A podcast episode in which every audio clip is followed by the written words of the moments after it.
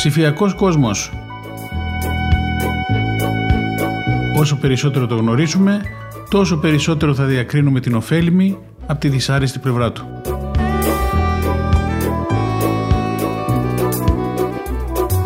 Με τον Νίκο Γκουράρο.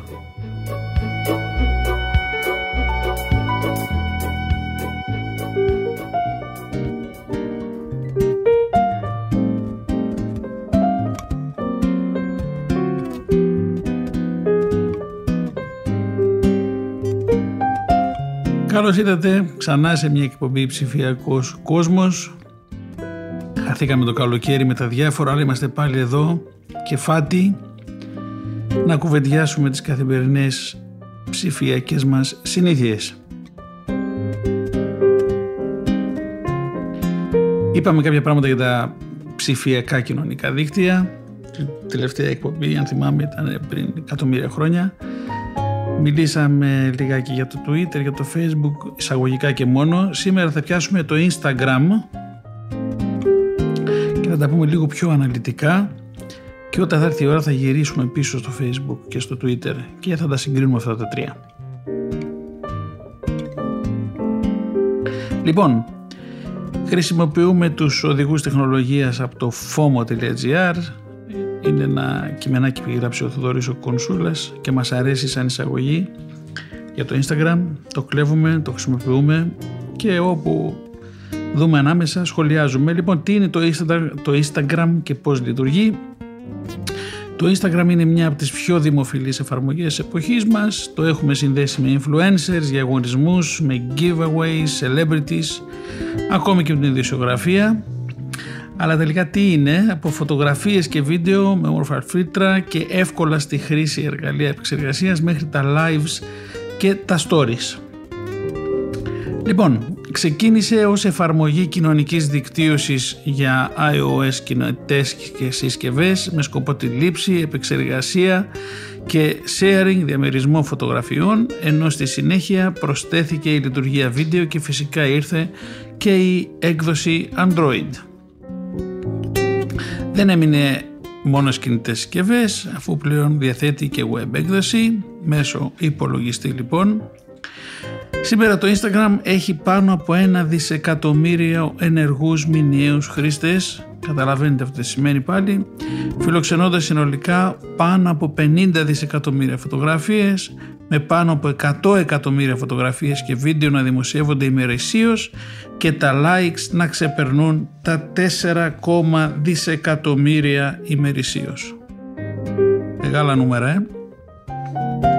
Αυτό το Instagram.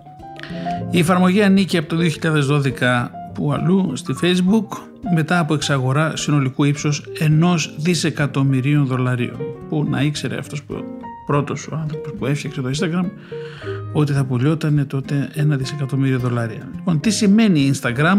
Η λέξη προέρχεται από ένωση των λέξεων instant και telegram. Οι δημιουργοί εμπνεύστηκαν την πρώτη λέξη από τις παλιές Polaroid κάμερες που εκτύπωναν άμεσα μια φωτογραφία ενώ η δεύτερη λέξη δηλώνει ένα μήνυμα που μεταβιβάζεται μέσω τηλεγράφου. Γιατί να χρησιμοποιήσω το Instagram λοιπόν; Φωτογραφίες και βίντεο μπορεί να βρεις σε διάφορα κοινωνικά δίκτυα, γιατί όμως να επιλέξεις το Instagram; Πρώτα απ' όλα γιατί οι περισσότεροι χρήστες επιλέγουν να κοινοποιούν φωτογραφίες και βίντεο μόνο εκεί, κάτι στο οποίο βοηθούν τα διάφορα φίλτρα και εργαλεία επεξεργασίας, κάνοντας το περιεχόμενο όμορφο, εντυπωσιακό κλπ. Δεύτερον, γιατί εκεί μπορείς να βρεις φωτογραφίες και βίντεο από όλο τον κόσμο χωρίς να πετάγονται σύνδεσμοι, γραπτά μηνύματα, παιχνίδια κλπ. Τρίτον, γιατί η φιλοσοφία των Χριστών είναι να δημοσιεύουν δημόσια επιτρέποντας σου να βρεις εύκολα και γρήγορα φωτογραφίες και βίντεο για οτιδήποτε μπορείς να φανταστείς είτε κάποιο μέρος, είτε ένα προϊόν κτλ. Επίσης γιατί υπάρχουν ιστορίες, τα, τα, τα stories, τα περίφημα, στις οποίες οι χρήστες επιλέγουν και κοινοποιούν καθημερινές στιγμές, τις οποίες δεν θα δημοσιεύουν μόνιμα στο προφίλ τους, καθώς και lives με ζωντανό περιεχόμενο. Δεν θα μπορούσαμε να παραλείψουμε, μας λέει το FOMOGR, και τους celebrities, διασημότητες, Έλληνες και μη, οι οποίοι παίζουν το δικό τους ρόλο και πολλές φορές εμπνέουν τους χρήστες εφαρμογής ή μοιράζουν δώρα μέσω διαγωνισμών. Βασικά γουστάρουμε να παρακολουθούμε τι μας ποστάρει κάθε celebrity. Άλλη όρεξη δεν είχαμε, αλλά το κάνουμε όμως. Γι' αυτό πολλές φορές, οι περισσότεροι μπαίνουν στο, μπαίνουν στο Instagram και γι' αυτό το λόγο. Τέλος, γιατί μέσω της εξερεύνησης μπορείς να βρεις σίγουρα το υλικό που σε ενδιαφέρει να βλέπεις, από φαγητό και ταξίδια μέχρι διακόσμηση, τέχνη κλπ. Διάβαζα ένα α, κομμάτι σε ένα site προχθές που έλεγε ότι πώς να παντρευτείς μέσα από το Instagram. Έτσι, δηλαδή μπαίνεις στο Instagram και ψάχνεις και βρίσκεις όλα αυτά που χρειάζεται για το γάμο σου. Ελπίζω όχι και την ύφη και το γαμπρό. Πώς λειτουργεί το Instagram, με απλά λόγια, μας λέει εδώ ο fomo.gr. Λοιπόν, ο χρήστη δημιουργεί ένα δωρεάν λογαριασμό. Στη συνέχεια μπορεί να ακολουθήσει άλλους χρήστες για να βλέπει τις φωτογραφίες και τα βίντεο τους στην αρχική του σελίδα. Αν θέλει, μπορεί να δημιουργήσει δικό του περιεχόμενο, το οποίο θα βλέπουν οι ακολουθοί του, κάτι το οποίο δεν είναι αναγκαστικό. Μπορεί δηλαδή να χρησιμοποιήσει το Instagram απλά για να βλέπει το περιεχόμενο των άλλων. Τώρα μην πείτε βαριέστε που τα ακούτε αυτά και το ξέρετε το Instagram, δεν το ξέρουν όλοι, γι' αυτό σας τα διαβάζω. Φυσικά ως κοινωνικό δίκτυο επιτρέπονται τα σχόλια κάτω από κάθε φωτογραφία και βίντεο, τα tags, όχι όμως και κοινοποιήσεις, επίσημα τουλάχιστον, καθώς υπάρχουν τρίτες εφαρμογές που επιτρέπουν το λεγόμενο repost δημοσιεύσεων και ιστοριών. Ωραία μας τα λέει εδώ πέρα ο κύριος Κορσούλας. Πώς θα μάθω ποιοι φίλοι μου χρησιμοποιούν το Instagram; Η εφαρμογή επιτρέπει εκτός από την αναζήτηση χρηστών την προσθήκη των Facebook φίλων του χρήστη, είναι μαγαζί το Facebook πια, και των επαφών από τη λίστα επαφών της συσκευής του, εντοπίζοντας ποιοι από αυτούς βρίσκονται στο Instagram για να τους ακολουθήσει. Ήξερε τι έκανε Facebook όταν το αγόρασε στο μαγαζί. Ποιες λειτουργίες προσφέρει το, προσφέρει το Instagram, τα γνωστά, λήψη ή προστίκη φωτογραφιών και βίντεο. Ο χρήστης μπορεί να ξεκινήσει τη διαδικασία δημοσίευσης τραβώντας επί τόπου μια φωτογραφία, ένα βίντεο έως 60 δευτερολέπτων ενός λεπτού ή επιλέγοντας ένα από τα ήδη υπάρχοντα στη συσκευή του ή πολλά μικρότερα των 60 δευτερολέπτων, εν περιπτώσει. Επεξεργασία φωτογραφίων και βίντεο. Ο χρήστης συνέχεια μπορεί να επεξεργαστεί μια φωτογραφία επιλέγοντας ένα από τα 23 διαθέσιμα έτοιμα φίλτρα ή και να την επεξεργαστεί περισσότερο με εργαλεία όπως τα παρακάτω, προσαρμογή, φωτεινότητα, αντίθεση, δομή, θερμότητα, κορεσμός, ξεθόρμια, αργή να διαβάσω, Δημόσια ή ιδιωτική κοινοποίηση. Ο χρήστης μπορεί να κοινοποιήσει φωτογραφίες και βίντεο είτε δημόσια είτε μόνο στους ακόλουθούς του, αν έχει επιλέξει ιδιωτικό προφίλ, είτε μόνο σε συγκεκριμένους χρήστες μέσω προσωπικού μηνύματος. Οι ακόλουθοι, εκείνη όλη ιστορία, στο Instagram δεν υπάρχουν φιλίες και καλά, Δηλαδή μπορεί κάποιος χρήστης να ακολουθεί έναν άλλον χωρίς ο δεύτερος απαραίτητα να ακολουθεί τον πρώτον. Επομένως, ένας χρήστης έχει χρήστες που ακολουθεί και ενημερώνεται για τις δημοσιεύσεις τους και χρήστες που τον ακολουθούν και ενημερώνεται για τις δικές του δημοσιεύσεις. Στην αρχική σελίδα δείχνει στον χρήστη φωτογραφίες και βίντεο από χρήστες που ίδιος έχει επιλέξει να ακολουθεί καθώς και τις ιστορίες τους Φυσικά εμφανίζονται και διαφημίσεις που αποτελούν περιεχόμενο λογαριασμών που μπορεί να ακολουθούμε ή και όχι. Έτσι, ωραία εισαγωγή του το Instagram από το fomo.gr και τον κύριο Κονσούλα. Αναζήτηση περιεχομένου και χρηστών. Το Instagram παρέχει δυνατή λειτουργία αναζήτηση φωτογραφιών και βίντεο βάσει διαφόρων παραγόντων, όπως τους χρήστες που ακολουθεί ο χρήστης, περιεχόμενο που του αρέσει, δημοφιλές περιεχόμενο τον κόσμο κλπ. Like, σχόλια, tags και mentions ο χρήστης μπορεί να δηλώνει πώς του αρέσει μια φωτογραφία ή ένα βίντεο, να τα σχολιάζει από κάτω, να αναφέρει άλλους χρήστες μέσω του ονόματός τους σε σχόλια και δημοσίευσεις και τέλος να κάνει tag προς την ετικέτα άλλους χρήστες φωτογραφίες και τα βίντεο του. Προσωπικά μηνύματα, τα direct μηνύματα, ο χρήστης μπορεί εκτός από το να κοινοποιήσει το προφίλ του να στέλνει προσωπικά μηνύματα με φωτογραφίες, βίντεο και κείμενο σε οποιοδήποτε χρήστη του κοινωνικού δικτύου. Επίσης, τα προσωπικά μηνύματα προσφέρουν τη δυνατότητα αποστολής φωτογραφιών και βίντεο που εξαφανίζονται μετά την προβολή τους. Μην ανησυχείτε λέει εδώ για τυχόν ενοχλητικούς χρήστες, καθώς για αυτούς υπάρχει το μπλοκάρισμα και ο περιορισμός Χρήση hashtags, εκεί είναι μεγάλη ιστορία πάλι. Η λειτουργία το hashtag είναι διαθέσιμη για ομαδοποίηση περιεχομένου και ευκολότερη έβρεσή του. Θα δούμε ένα παράδειγμα ενδιαφέρον σε λιγάκι. Ο χρήστης μπορεί να προσθέτει hashtags στις δημοσιεύσεις του και να πατά σε hashtags για να βλέπεις συγκεκριμένες δημοσιεύσεις άλλων χρηστών Μην χασμουριέστε με αυτά που λέω. Έχει σημασία που κάνουμε τη εισαγωγή. Μετά μπούμε σε πιο βαριά πράγματα. Σύνδεση και χρήση πολλαπλών λογαριασμών. Ο χρήστης μπορεί μέσω της εφαρμογής να συνδέσει και να αλλάσετε ανάμεσα σε πέντε διαφορετικούς Instagram λογαριασμούς χωρίς να αποσυνδέεται από αυτούς. Stories, ιστορίες. Με τη λειτουργία αυτή, ο χρήστης μπορεί να κοινοποιεί φωτογραφίες και βίντεο σε μορφή ιστορίας, το ένα με το άλλο σε σειρά, με το περιεχόμενο να είναι διαθέσιμο για προβολή εντός 24 ώρων. Επίσης, οι ιστορίες υποστηρίζουν τη δημοσίευση live βίντεο για ζωντανό περιεχόμενο με έως και δύο χρήσεις ταυτόχρονα. Όπως φαίνεται, το Instagram δανείστηκε τη λειτουργία από το δημοφιλές Snapchat. Αποθήκευση δημοσιεύσεων. Ο χρήστη μπορεί να αποθηκεύσει φωτογραφίες για μελλοντική και βίντεο για μελλοντική προβολή τους κτλ. Απόκρυψη δημοσίευση και ιστοριών. Ε, σίγαση, όπου μπορεί να συνεχίσει να ακολουθεί χρήστε όμως να μην βλέπει τις δημοσιεύσεις και ιστορίες τους. Ο ίδιος μπορεί να αποκρύψει ιστορίες του από τους άλλους χρήστες, όχι όμως και τις δημοσιεύσεις του, εκτός και αν έχει ιδιωτικό προφίλ. IGTV, με τη λειτουργία αυτή μπορείτε να προβάλλετε κάθε οριζόντα βίντεο διάρκειας έσω και μίας ώρας, ενώ αν είστε δημιουργός μπορείτε να δημιουργήσετε κανάλι για να αναβάζετε τα δικά σας βίντεο. Μπορεί η συσκευή μου να δεχτεί το Instagram, μας, λένε, μας λέει εδώ το FOMOGR. Η εφαρμογή υπάρχει δωρεάν για κατάσταση και χρήση σε κινητές συσκευές με Android, iOS και επιπλέον υπάρχει σύνδεση μέσω υπολογιστή στη web έκδοση. Τελειώνω τώρα αυτά έτσι. Λοιπόν, συνεργαζόμενες εφαρμογές, η ομάδα του Instagram έχει κυκλοφορήσει κάποιες ακόμη εφαρμογές οι οποίες συνεργάζονται για να δώσουν έτσι περισσότερη δημιουργικότητα και φαντασία. Boomerang, η συγκεκριμένη εφαρμογή δημιουργεί επαναλαμβανόμενα βίντεο από φωτογραφίες ή βίντεο. Η λειτουργία παρέχεται και εντός του Instagram. Είναι σε Android και iOS. Layout, η συγκεκριμένη εφαρμογή μπορεί να συνδυάζει πολλές φωτογραφίες σε μια κοινή φωτογραφία. Η λειτουργία παρέχεται και εντός του Instagram και δεν είναι διαθέσιμη σε Android και iOS και Hyperlapse, η συγκεκριμένη εφαρμογή μπορεί να δημιουργεί time-lapse βίντεο επιταχύνοντας την απολογή τους και σταθεροποιώντας τα. Έτσι θυμάστε ότι όταν άρχισε το Instagram ήταν ένα απλό ε, εργαλείο φωτογραφιών και σιγά σιγά είδατε που φτάνει και που έχει φτάσει και τι κόσμο έχει. Αυτά για το τι είναι το Instagram πολύ εισαγωγικά.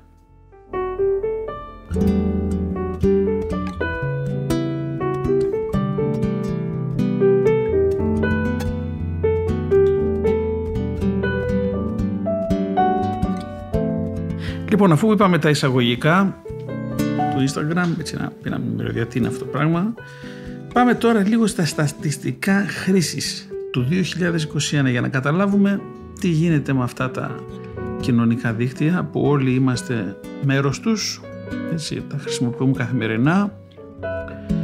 Για ακούστε τώρα λοιπόν, να δείτε τι γίνεται εδώ πέρα. Instagram, Περισσότεροι από 1,2 δισεκατομμύρια άνθρωποι χρησιμοποιούν το Instagram κάθε μήνα. Η Ινδία βρίσκεται στην πρώτη θέση με τους περισσότερους χρήστες, 120 εκατομμύρια. Ξαναλέμε, 1,2 δισεκατομμύρια άνθρωποι χρησιμοποιούν το Instagram κάθε μέρα. Καταλαβαίνετε την δυναμική που έχει το συγκεκριμένο μέσο, πλατφόρμα, ε, εφαρμογή, πες το πώς θέλετε. Οι χρήστες του Instagram ξόδεψαν κατά μέσο όρο 30 λεπτά την ημέρα στην πλατφόρμα το 2020. Έτσι, δεν πρόκειται να είναι 30 λεπτά, αυτό πρέπει να είναι πάνω από 2-3 ώρες συγκεκριμένες ε, σε συγκεκριμένες ε, ηλικίες. Αλλά, εν πάση κρατήστε το αυτό, είναι και λίγο μισή ώρα την ημέρα. Περισσότερο, περισσότεροι από 200 εκατομμύρια Instagrammers επισκέπτονται τουλάχιστον ένα επιχειρηματικό προφίλ καθημερινά. Πάρα πολύ σημαντικό το νούμερο. Το ξαναπούμε. 200 εκατομμύρια Instagrammers επισκέπτονται τουλάχιστον ένα business προφίλ καθημερινά. Η αλληλεπίδραση με brands στο Instagram είναι 10 φορές υψηλότερη από το Facebook.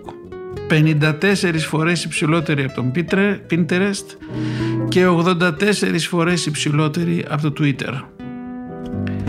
Καταλαβαίνετε τι δύναμη έχει αυτό το εργαλειάκι στα brands και πώς το χρησιμοποιούν. Έτσι. 10 φορές υψηλότερη αλληλεπίδραση από το Facebook, 54 φορές υψηλότερη από το Pinterest και 84 φορές υψηλότερη από το Twitter. Που σημαίνει όλα τα μεγάλα brands παίζουν πρώτα και πουλάνε και διαφημίζουν πρώτα μέσα από το Instagram και μετά από οτιδήποτε άλλο. Τα καρουζέλ λαμβάνουν περισσότερες οργανικές αλληλεπιδράσεις από τα βίντεο και τις εικόνες στο Instagram. Πάνω από 150 εκατομμύρια άνθρωποι χρησιμοποιούν το Instagram Direct Messaging κάθε μήνα για να επικοινωνούν με μια επιχείρηση. 130 εκατομμύρια χρήστες του Instagram χρησιμοποιούν shopping post κάθε μήνα με το 81% των χρηστών να χρησιμοποιούν την πλατφόρμα για να βοηθήσουν στην έρευνα προϊόντων και υπηρεσιών. Το 81% των χρηστών του Instagram χρησιμοποιούν το Instagram για να ψάξουν πράγματα που θέλουν να αγοράσουν έτσι, προϊόντα, υπηρεσίες κτλ.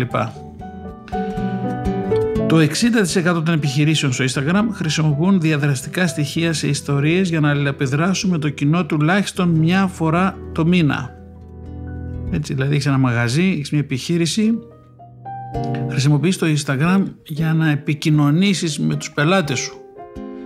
Τώρα γιατί το λέω αυτό και το λέω έτσι με στόμφο έτσι, γιατί υπάρχουν πολλές επιχειρήσεις που κοιμούνται όρθιες και ακόμη δεν έχουν πάρει χαμπάρι τι γίνεται σε αυτά τα κοινωνικά δίκτυα και σου λένε τι να το κάνω το Instagram, τι να βάλω άνθρωπο τώρα να ασχολείται με το Instagram, τι έχει νόημα τώρα. Εγώ έχω τη βιτρίνα μου, έρχεται ο άλλος εκεί στον δρόμο, βλέπει, αγοράζει.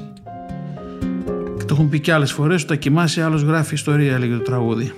Λοιπόν, οι ιστορίες στο branch έχουν ποσοστό ολοκλήρωσης 86% πάρα πολύ σημαντικό νούμερο. Το 58% των χρηστών Instagram δηλώνουν ότι ενδιαφέρονται περισσότερο για μια μάρκα ή προϊόν αφού το είδαν στο stories. Το 58% πάνω από το μισό. Το βλέπουν στο stories και ξυπνάνε έτσι, και τους ενδιαφέρονται και πάνε να το αγοράσουν.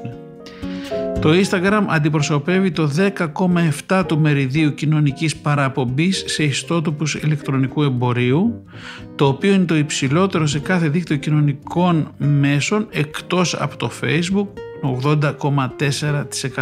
Έτσι. Όλη η δουλειά γίνεται στο Facebook βέβαια όπως βλέπετε, αλλά και το 10% δεν είναι λίγο, που σημαίνει ότι ανεβαίνει αυτό. Και μην ξεχνάμε το Facebook το Instagram ανήκει στο Facebook, οπότε το τι κάνουν μεταξύ τους αυτοί οι δύο από πίσω και πώς χειρίζονται δεδομένα, πράγματα, ε, experiences, εμπειρίες, αυτοί μόνο το ξέρουν, έτσι καταλαβαίνετε. Περισσότερα από τα δύο τρίτα των εμπόρων αναφέρουν ότι ξόδεψαν το μεγαλύτερο μέρος του προπολισμού marketing για το 2020 στο Instagram. Τα δύο τρίτα των εμπόρων, το marketing το βάλανε στο Instagram. Καταλαβαίνετε τι σημαίνει το μεγαλύτερο προβληματισμό. Και όταν λέμε το βάλανε στο Instagram, τι σημαίνει, για καταλάβουμε, δεν το βάλαν σε χαρτί, δεν φτιάξανε φυλάδια, δεν το βάλαν στην τηλεόραση, δεν πήγε στο ραδιόφωνο, δεν πήγε σε εφημερίδες, δεν πήγε σε sites, προσέχτε, έτσι, πήγε στο Instagram. Και το άλλο σου λέει, τι να το κάνω τώρα αυτό, το, θέλω εγώ το Instagram, το Instagram και στο έτσι. Λοιπόν, Τώρα θα προχωρήσω λίγο παρακάτω και θα σας διαβάσω κάποια επίτηδες, κάποια αρθράκια από, διάφορες, από διάφορα site που έχουν γράψει για το Instagram καλά, κακά, ενδιαφέροντα κτλ για να δούμε λίγο τι γίνεται έτσι και πώς τα βλέπουν πώς, πώς, πώς δημοσιεύεται η παρουσία του Instagram τριγύρω έτσι, δεν σας μπέρδεψα, θα καταλάβετε εννοώ. Πάμε στη LIFO. Πόσα χρήματα βγάζουν οι influencers; Ένα αρθράκι είναι αυτό. Έτσι, για ακούστε τώρα εδώ. Το εύρος των αμοιβών για κάθε χορηγούμενο post είναι χαοτικό. Ποιοι κερδίζουν μια περιουσία από ένα και μόνο post στο Instagram, μας γράφει ο Δημήτρης Καβατζικλής πόσα κερδίζει ένας influencer με κάθε post, πόσο οφείλει να προσέχει ώστε η κάθε του δημοσίευση να είναι άρτια και να μην περιλαμβάνει ψευδές περιεχόμενο, επιχειρήσανε στη LiFO, αυτός ο κύριος Καβατζικλής, να βρει απαντήσεις. Για να δούμε λοιπόν. Θυμάστε τα νούμερα που είπαμε πριν, έτσι; Λοιπόν, τώρα πάμε στο zoom τώρα.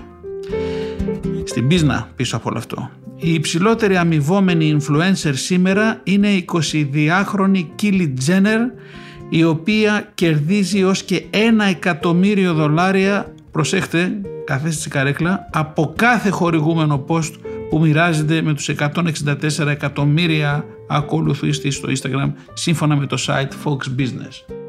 Πρώτη φορά την ακούω αυτή την κυρία, δεν ξέρω τα παιδιά αν την έχουν ξανακούσει. Λίνα Κώστα, δεν έχετε ακούσει, όχι. Κυρία Κίλι Τζένερ για κάθε post παίρνει ένα εκατομμύριο δολάρια. Εντάξει. Το λέει το Fox Business. Ελπίζω, δεν πιστεύω αν λένε ψέματα.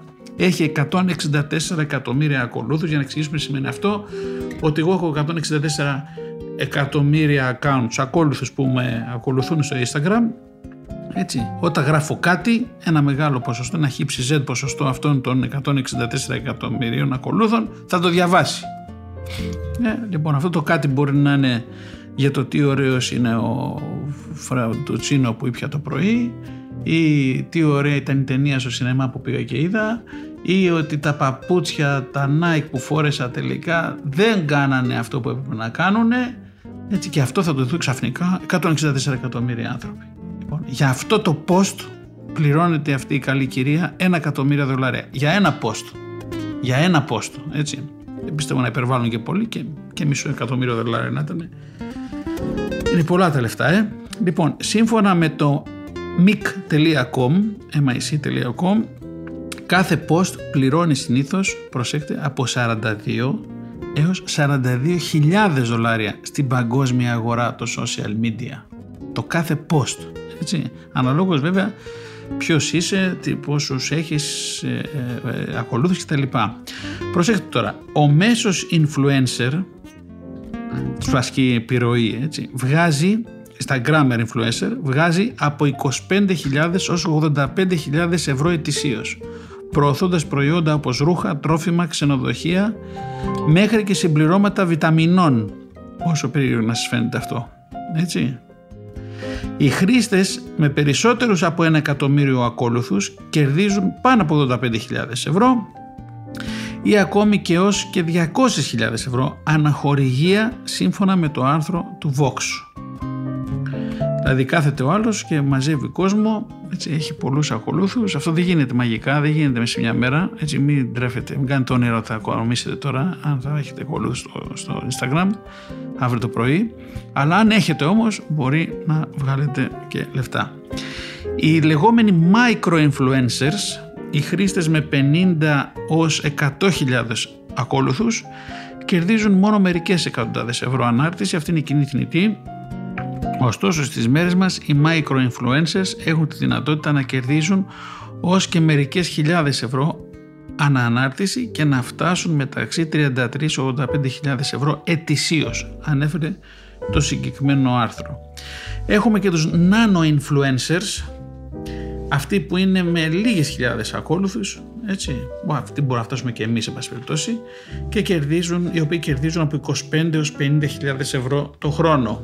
Άρα αν έρθει αύριο το παιδί σας και σας πει «Μαμά, μπαμπά, παιδί μου τι θες να γίνεις» έτσι, και σου πει ε, YouTuber ή σου πει Instagrammer και εσύ τσαντιστείς γιατί θεωρείς ότι τι είναι αυτά τα πράγματα, τα πέσια ε, έτσι, και το τι μπει του μικρού του γιού σου του έφηβου.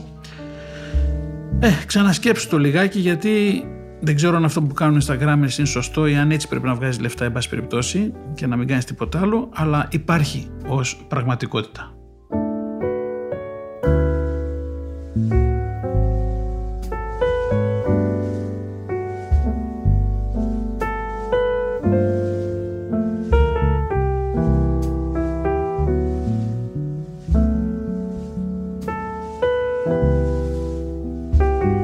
Λοιπόν, είπαμε για νουμεράκια θα ακούμε στην εκπομπή αυτά πολλές φορές τα νούμερα για να καταλάβουμε τι συμβαίνει γιατί ανοίγοντας το κινητό μας έτσι, είσαι σε ένα μικρό κόσμο. Βέβαια, σου ανοίγει αυτός ο κόσμος από πίσω και βλέπεις και έχεις εκατομμύρια φίλους και ιστορίες για αγρίους και ακόλουθους και τα ακολούθου κτλ. Αλλά να καταλάβετε τι παίζει πίσω από αυτό και να καταλάβετε ότι όταν ακολουθείτε μια, έναν, μια influencer, το τι συμβαίνει αυτό από πίσω. Άρα, αυτά που γράφουν και αυτά που λένε δεν ξέρουμε κατά πόσο κάποιες φορές ε, ας το πούμε είναι άδολα για να μην πω καμιά άλλη περίεργη ε, ε, έκφραση.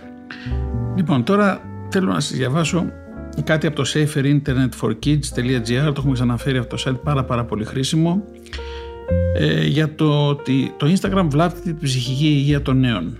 Έτσι, για να δούμε. Λοιπόν, το Instagram χαρακτηρίζεται ως η χειρότερη πλατφόρμα μέσω κοινωνικής δικτύωσης όσον αφορά το αντίκτυπό του στην ψυχική υγεία των νέων, σύμφωνα με έρευνα που πραγματοποιήθηκε από το Royal Society for Public Health και το κίνημα για την νεανική υγεία στο Ηνωμένο Βασίλειο. Σοβαρά μαγαζιά, σοβαροί οργανισμοί έτσι, που βάρανε το κόδωνα του κινδύνου. Βέβαια έτσι, δεν ξέρω πόσοι από τους ε, νέους μας και από τα παιδιά μας δεν έχουν Instagram. Περισσότεροι είναι μέσα στο Instagram. Αλλά ας τα διαβάζουμε αυτά, να πούμε τουλάχιστον ότι διαβάσαμε, ότι τα ξέρουμε. Στην έρευνα κατά την οποία εξετάστηκαν οι θετικές και αρνητικές επιπτώσεις όλων των μέσων κοινωνικής δικτύωσης στην υγεία των νέων, συμμετείχαν 1.479 άτομα ηλικίας 14 έως 24 ετών, τα οποία κλήθηκαν να βαθμολογήσουν τις δημοφιλείς εφαρμογές σε θέματα όπως το άγχος, την κατάθλιψη, τη μοναξιά, τον εκφοβισμό και την εικόνα του σώματος.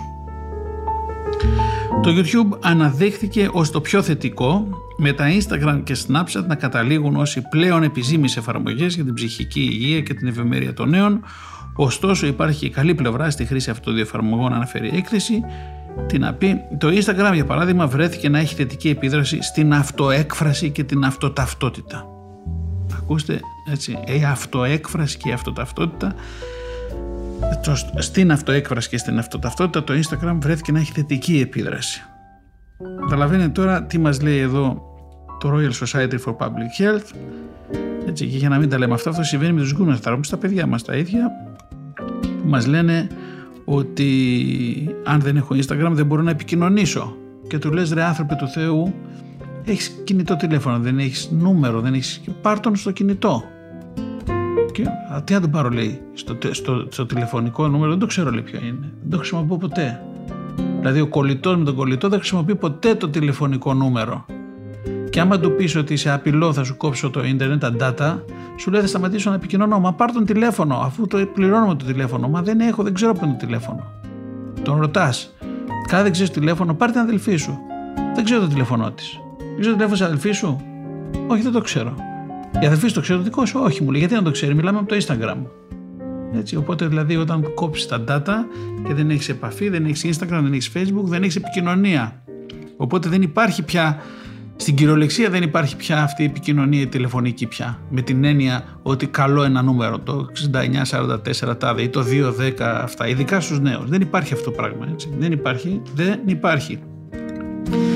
Λοιπόν, Θυμηθούμε πάλι το Instagram βρέθηκε να έχει θετική επίδραση στην αυτοέκφραση και στην αυτοταυτότητα. Τώρα τι αυτοέκφραση και τι αυτοταυτότητα είναι αυτή που βάζει στο Instagram, το ξέρεις εσύ. Λοιπόν, με βάση τα ευρήματα, οι ειδικοί της δημόσιας υγείας καλούν τα μέσα κοινωνικής δικτύωσης να εισάγουν μια σειρά ελέγχων και μέτρων για την προστασία της ψυχική υγείας. Όπως λένε τώρα αυτοί αναδυόμενα παράθυρα που προειδοποιούν τους χρήστες ότι έχουν χρησιμοποιήσει τα κοινωνικά δίκτυα για μεγάλο χρονικό διάστημα. Υποστηρίζεται από το 70% των νέων που ερωτήθηκαν. Έτσι, 70% των νέων που ερωτήθηκαν το δέχτηκαν αυτό. Δηλαδή να βγαίνει ένα κουτί, ένα παράθυρο και να λέει ε, είσαι 5-6 ώρες στο Instagram, ξύπνα. Έτσι, να σου βάρει καμπανάκι δηλαδή. Οι πλατφόρμες κοινωνικής δικτύωσης να αναπτύξουν εργαλεία εντοπισμού χρηστών με προβλήματα ψυχικής υγείας και να τους προς... τους προτρέπουν με διακριτικό τρόπο να λάβουν την απαραίτητη στήριξη από επαγγελματίες παρέχοντας πληροφορίες για το πού και πώς μπορούν να απευθυνθούν. Να υπάρχει, βασικά μιλάμε τώρα έτσι, για, όταν είναι ψυχική υγεία εδώ, φαντάζομαι Κυρίως μιλάμε για τον εθισμό βέβαια.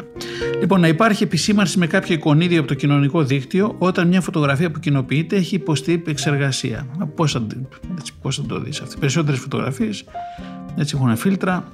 Έχει μεγάλη πλάκα εκεί που τι γίνεται με τα selfies, πώς βγάζεις φωτογραφίες, πώς τις διορθώνεις, πώς γίνεσαι όμορφος κτλ. Ο κύριος Μισελ Νάπτσαν, επικεφαλής του κοινωνικού δικτύου Instagram, δήλωσε η διατήρηση του Instagram ως ασφαλούς και υποστηρικτικού χώρου όπου οι άνθρωποι αισθάνονται άνετα να εκφράζονται είναι η πρώτη μας προτεραιότητα. Τι θα λέγα, και εγώ αυτό θα έλεγα. Ιδιαίτερα όταν πρόκειται για τους νέους. Για εκείνους που παλεύουν με θέματα ψυχικής υγείας θέλουμε να έχουν πρόσβαση σε επαγγελματική υποστήριξη όταν και όπου το χρειάζονται. Γι' αυτό και συνεργαζόμαστε με επαγγελματίες για να δίνουμε στους ανθρώπους τα εργαλεία και τις πληροφορίες που χρειάζονται κατά τη χρήση της εφαρμογής, συμπεριλαμβανομένου του τρόπου αναφοράς του περιεχομένου, της υποστήριξης ενός φίλου που ανησυχούν ή ακόμη και να απευθύνονται απευθεία σε ένα ειδικό για να ζητήσουν συμβουλές για ένα θέμα που τους απασχολεί. Δηλαδή γνωρίζουμε ότι μπορεί να γίνει και χάος κατά τη χρήση του εργαλείου, οπότε θα σε διευκολύνουμε να βρεις το γιατρό σου που να υποστηρίξει και να διορθώσει αυτό το χάος. Αυτό το λέει το BBC News και το, το δημοσιεύει το saferinternetforkids.gr Λοιπόν, πάω σε ένα άλλο άρθρο για να προλάβω γιατί αυτό είναι λίγο μεγαλούτσικο το οποίο είναι εξαιρετικό, είναι πάρα πολύ αληθινό, πάρα πολύ πικρό και εγώ θα έλεγα ας το, ας το δούμε σοβαρά λιγάκι. Βέβαια είναι παλαιότερο, είναι το 2018 π.Χ. Ε, ψηφιακά, αλλά τρία χρόνια δηλαδή, με σήμερα έχουμε 2021, αλλά δεν πειράζει, το zoom είναι να πάρουμε, αν μερικά πράγματα δεν ισχύουν από εμένα, μην τα δίνει σημασία, το zoom να πάρουμε, είναι της huffingtonpost.gr ε, το γράφει ο πρόδρομος Νικολαίδης, πολιτικός επιστήμονας, event manager κτλ. Και το άρθρο λέγεται «Η ψεύτικη ευτυχία του Instagram».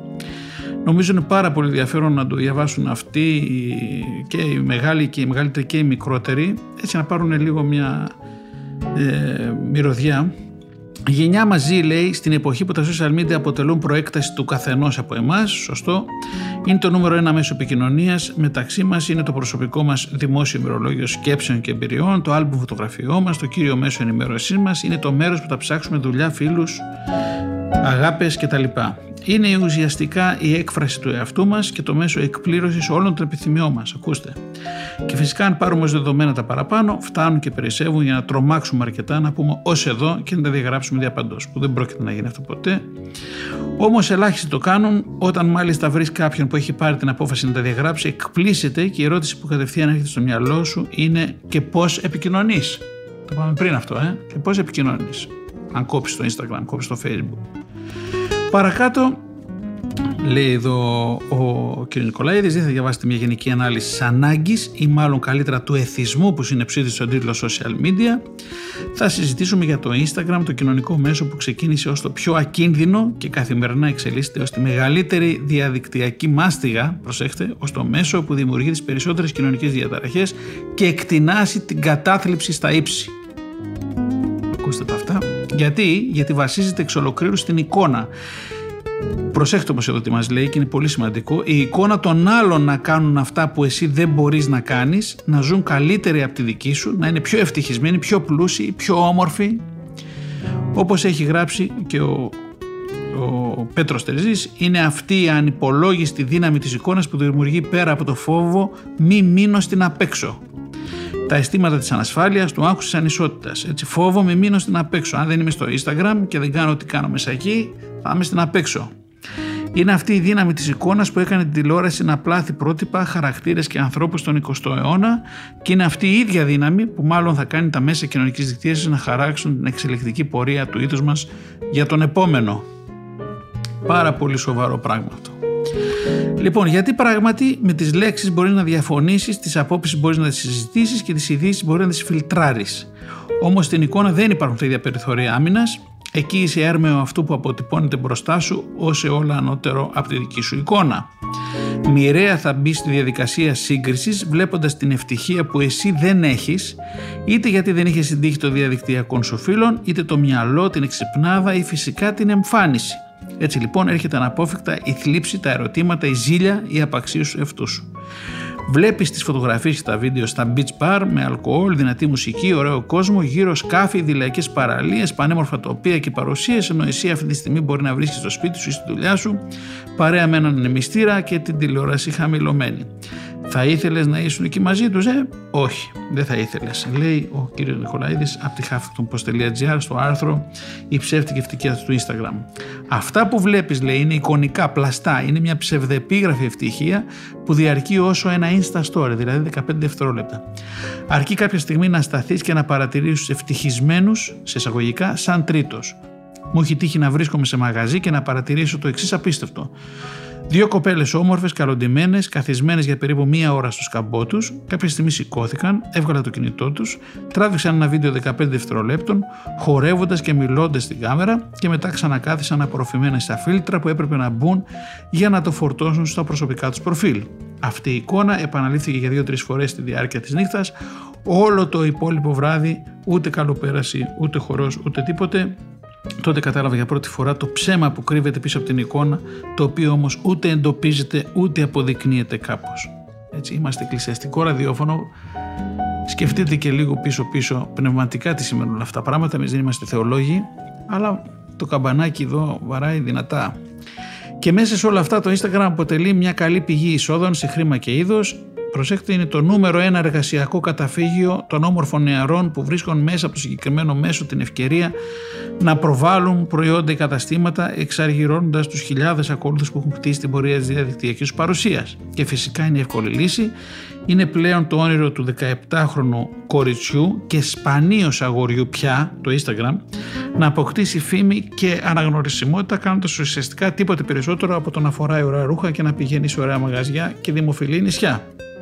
Και μην μου πείτε τώρα ότι δεν έχετε έναν γνωστό, μία γνωστή που ξαφνικά βλέπετε αρχίζει και ζει λίγο πιο άνετα και το κάνει αυτό έτσι, ως ένα έξτρα ε, χαρτζιλίκι έτσι, για...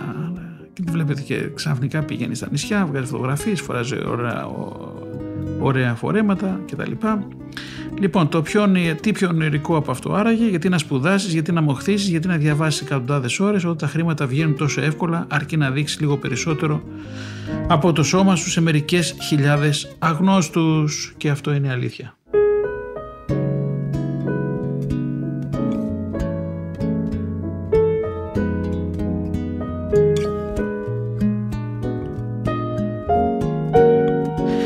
Συνεχίζουμε λοιπόν αυτό το άρθρο της Huffington Post και του κυρίου Νικολαίδη για την ψεύτικη ευτυχία του Instagram. Βέβαια ο νόμος της αγοράς ισχύει σε όλα και το Instagram δεν αποτελεί εξαίρεση. Όλοι είναι αναλώσιμοι και αργά ή γρήγορα θα βρεθεί κάποιος πιο όμορφος, πιο στυλάτος, πιο διάσημος από σένα και θα σου φάει τη δουλειά. Αργά ή γρήγορα το κοντέρ εξέλιξής σου θα σταματήσει να βρίσκεται στα ύψη και οι μετοχές σου θα αρχίσουν να πέφτουν και τότε είναι που καταλαβαίνεις πως οι αμέτρητες ώρες που αφιέρωσες, η ανοχή σου, τα δεκάδες χιδέα σχόλια που δέχτηκες για το σώμα σου θα πάνε στράφη η αυλαία θα πέσει και θα βρεθεί σε ένα δωμάτιο γεμάτο ρούχα χωρίς κανένα εφόδιο για το μέλλον σου, χωρίς να ξέρεις τι θα κάνεις τώρα πια, που εσύ έμεινες στους 20.000 ακολούθους, την ώρα που άλλοι, οι άλλες έχουν υπερπολαπλάσια νούμερα και όλες τις προτάσεις που δεν βρίσκονται πλέον στα χέρια σου. Εγώ συμπληρώνω εδώ και μετά αρχίζουν οι καταθλίψεις, τα ψυχολογικά προβλήματα, οι ψυχίατροι κτλ. Συνεχίζει το άρθρο. Σκεφτείτε πόσες ώρες καταναλώνουμε την ημέρα στα κοινωνικά δίκτυα. Σκεφτείτε τι θα μπορούσαμε να τις κάνουμε όλες αυτές τις ώρες. Αναλογιστείτε πόσα νέα παιδιά αποφασίζουν να δοκιμαστούν ως brand ambassadors. Πολλές φορές το έχετε ακούσει αυτό. Με αποτέλεσμα πλέον οι ambassadors να είναι περισσότεροι από τα brands. Βάλτε λίγο στο μυαλό σας την εικόνα ενός 18χρονου κοριτσιού που το μόνο που ονειρεύεται είναι πανάκριβα δωρά ρούχα, ταξίδια σε νησιά, κότερα, μπουκάλια, το ακριβότερο αλκοόλ, γιατί αυτά είναι τα πρότυπα του Instagram. Αυτός είναι ο ενδειγμένος τρόπος ζωής για να έχεις θέση στην ελίτ του συγκεκριμένου μέσου. Αυτά βλέπει το 18χρονο κορίτσι να συμβαίνουν μπροστά στα μάτια του, χωρίς να αντιλαμβάνεται την ταλαιπωρία, τη θλίψη, το κενό που κρύβεται πίσω από την πανίσχυρη δύναμη της εικόνας και αφού αναλεξίσετε όλα τα παραπάνω, αποφασίσετε πόση αξία θα δώσετε στο συγκεκριμένο μέσο, πόσο θα το αφήσετε να επηρεάσει τη ζωή σας, τα θέλω σας και τα όνειρά σας. Έτσι, μια ζωή χωρίς κόπο κτλ. Τα πάντα στη ζωή αποτελούν εργαλεία. Το πώς θα τα χρησιμοποιήσεις είναι αυτό που ορίζει τη χρησιμότητα και την αρνητική ή θετική επίδρασή τους πάνω σου. Το Instagram αποτελεί ένα πολύ όμορφα δομημένο χώρο για να τοποθετείς τις αγαπημένες φωτογραφίες, να τις μοιράζεις με τους φίλους σου, να τις κρατάς για τον εαυτό σου και τους κοντινούς ανθρώπους.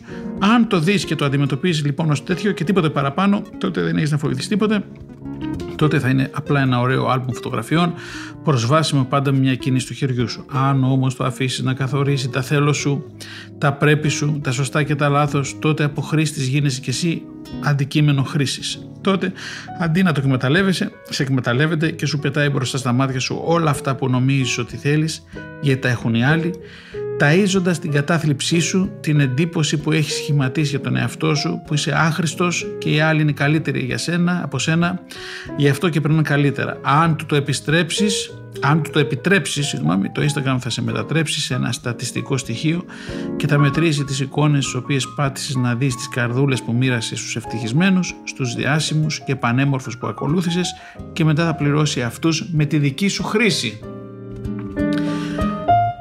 Αν γίνεται, αποφυγέ το λοιπόν λέει εδώ το, το κύριος Νικολαίδης, δες το Instagram ως ένα φωτογραφικό άλμπουμ με τις ωραίες σου στιγμές, μην μπες στην παγίδα, δεν είναι ευτυχισμένοι, η ευτυχία τους αρχίζει και τελειώνει μέσα σε μερικά βίντεο σε εκατοντάδες λήψεις για να βρουν την αψεγάδια στη φωτογραφία που εν τέλει θα επιλεγεί για ανέβει.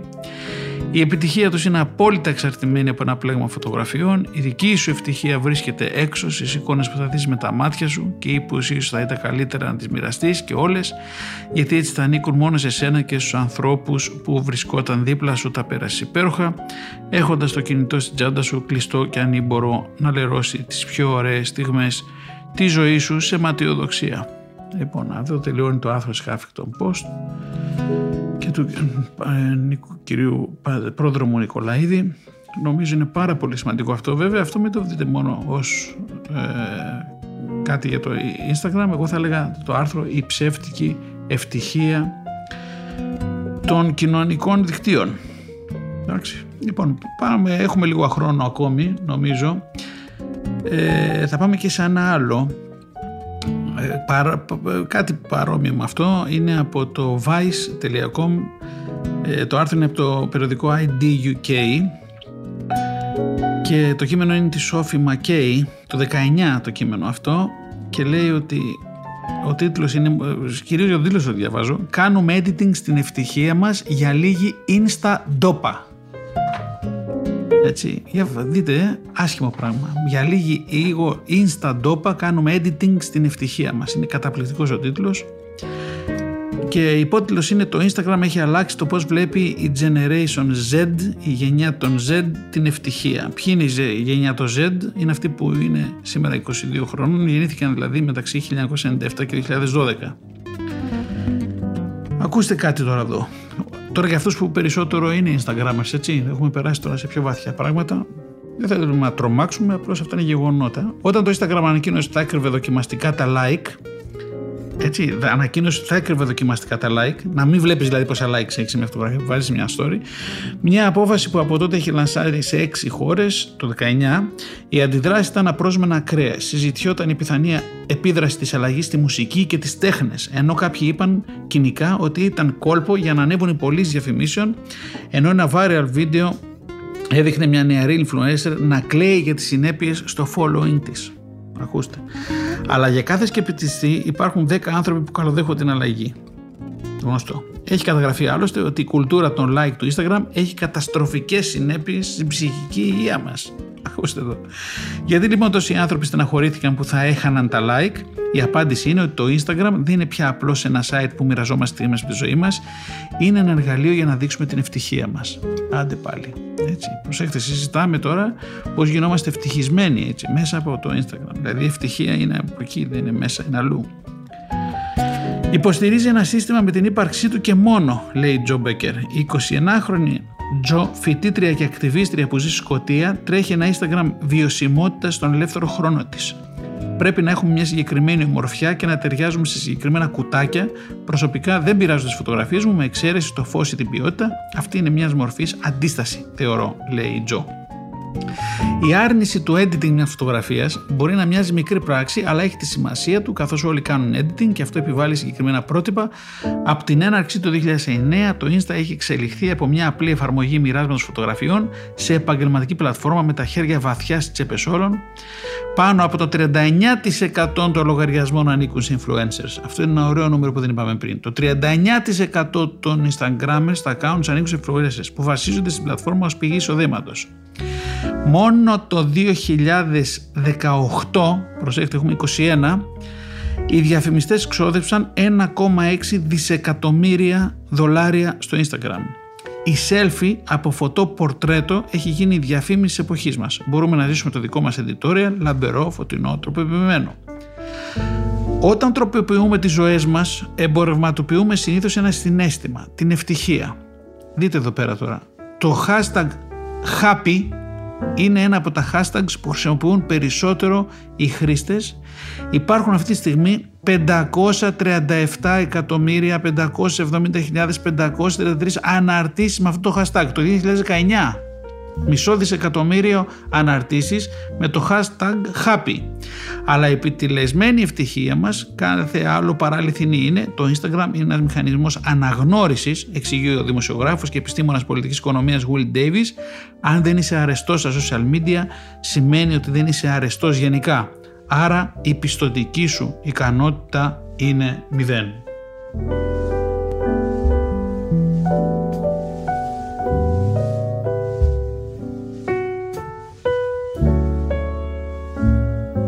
Λοιπόν, έχει και άλλα το συγκεκριμένο άρθρο. Ψάξτε, βρείτε, βρείτε το. Είναι στο Vice.com, το IDQK. Κάνουμε editing στην ευτυχία μας. Δεν θα συνεχίσω περισσότερο για το Instagram. Ήθελα μόνο να πάρετε έτσι μια γεύση το τι είναι. Ίσως ε, όταν θα προχωρήσουμε με τα κοινωνικά δίκτυα και πάμε και τα συγκρίνουμε αυτά τα τρία Facebook, Twitter και Instagram να ξαναπούμε κάποια πράγματα. Αυτά για την ώρα. Ε, θα τα πούμε πιστεύω σε μια εβδομάδα ε, και θα πιάσουμε την αντίστοιχη μικροανάλυση νομίζω για το LinkedIn. Χαίρετε.